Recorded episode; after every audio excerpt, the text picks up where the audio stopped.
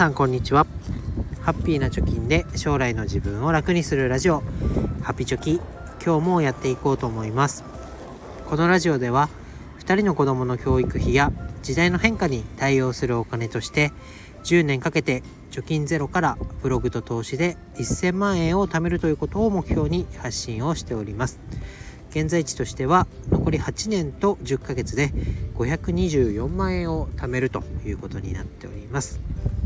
今日は自分で稼ぐ稼ぎを減らさない行動をというテーマで話していきたいなと思います。まあ、新年度に入ってね、えー、新年度というか4月で新生活が始まっている方も多いと思います、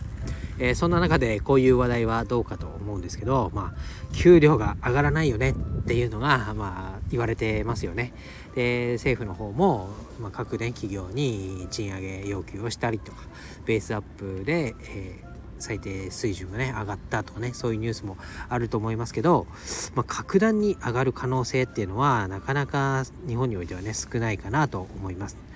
であればやっぱり副業とか節約とかポイ活とか、まあ、自分で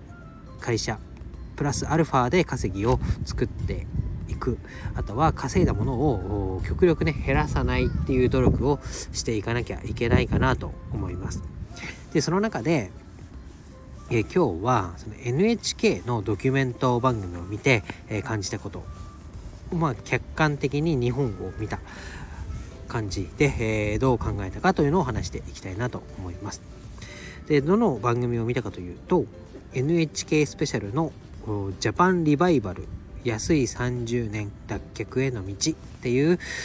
ドキュメントっていうのかな特集番組を見ましたでこれは4月9日まで、えー、無料のね配信サイトで見られるので URL を貼っておきます是非興味がある方は見てみてください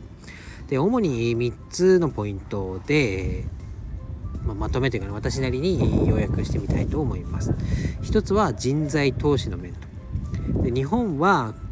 他国に比べて、えー、人材投資の、まあ、しないというかね人材投資にかける金額が少ないということが言われてました。その中でタイ王国との比較が出てまして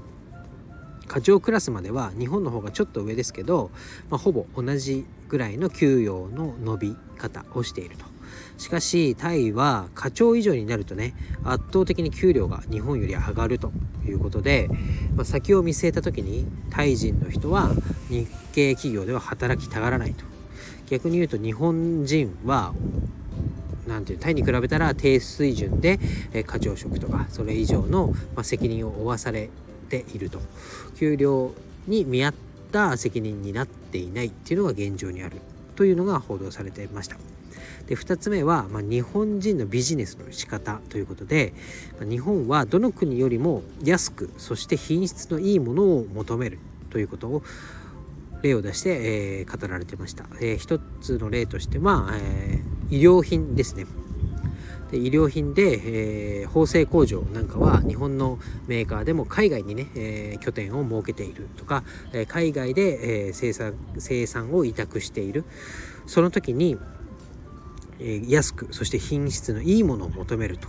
これがどういう効果をもたらしてるかというと特にこう新興国バングラディッシュなどでは10年間で人件費が2.5倍にね上がっているけれども日本向けの仕事をやっちゃうと安く買い叩かれてかつかなりのね高品質とか全店検品されて、えー基準に満たないものは弾かれるという審査の厳しい基準から日本の仕事はやりたがらないと他の基準が甘い国とかまあいいよっていうようなね 何て言うんだろう大雑把な国向けの仕事をしていた方が見入りが多いという状況で日本の仕事は受けたくないっていうところが多いよっていうことが挙げられてました。でそれで、え周りに回って今度は日本のね工場もともとは日本の工場は高いと言われてたので海外に進出してたのに日本の工場の方が相対的に賃金が安くできるということで日本の工場にどんどん日本のメーカーが生産を依頼している。という何て言うんだろう逆輸入じゃないですけど悪い意味のねそういった回帰が起こっているよみたいな。ことも報道されてました。なので日本人はいいものを安くっていうのを求めすぎて、えー、自分たちだけ、えー、安いものを提供できる。で作っている人たちには安い賃金しか渡さないっていうね、えー、なんだろう。よく三方よしなんか言いますけどそれが三方ではなくて二方よしぐらいの売り手と買い手だけが喜んで作り手が痛い目を見てるみたいなビジネスの仕方になってるよっていうことが報じられてました。で最後3つ目は働き方の違いということでこれまで日本企業で働いている、まあ、日本の家電メーカーの人たちが中国系のね資本に買収されたりとかあ支援を受けたりとかして働き方を変えていると。で何が変わったかっていうとやりたいことがやれるっていうふうに言われてました。で日本では縦割り社会じゃないですけどなんかやりたいことがあってもハンコをねもらうのに精一杯とかねいろんな人のハンコをもらわなきゃいけないとかえ上の方の人万人みたいな人がいて新しい分野に挑戦させてくれないみたいな風潮があるとだけど外資系の企業っていうのは意思決定が早くて自分がやりたいことをねじゃあ試しにやってみなよということでやらせてもらえるみたいなね働き方の違いっていうのも語られてました。で、えー、昨今では AI に仕事を奪われるとか言われてますけれどもグローバルで見たらね日本人に仕事が来ない。日本の給料が上がらない現実っていうのがよく分かったなと思います。逆にまあ日本人でもね、えー、有能な人であれば海外の企業にどんどん引き抜かれてるっていうような報道もされてました。でこれを見た。限りではあ日本資本の会社にいたら給料が上がらないと。でその中でもうまくね自分の能力をアップさせてで海外の資本の企業に転職するっていうのが一つの、まあ、稼ぎをアップする方法。そしてまあ日本の企業にいるだけでは上がらない給料が上がらないので、えー、給料を上げたければ副業なりあとはなんだダブルワークとかでね給料を上げていくしかないんだっていうのがなんとなくこう見えてきました。もう最後の手段としては、まあ、節約とかねポイ活っていうところで少しでも稼いだものを減らさないっていう手段も取ることはできると思いますけれどもやはり、えー、なんだ環境を変えるとか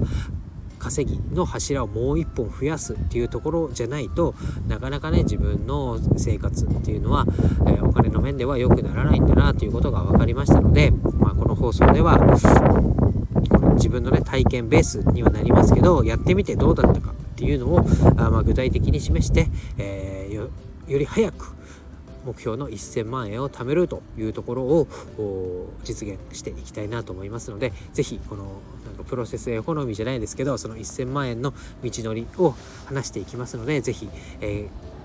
聞いていただきたいなと思います。ということで、えー、今日ねお話しした NHK スペシャルのジャパンリバイバル安い30年へ30年脱却への道の URL 貼っておきますので、え、4月9日今週の日曜日まで無料で見れますので是非見てみてください。ということで今日は以上になります。バイバイ。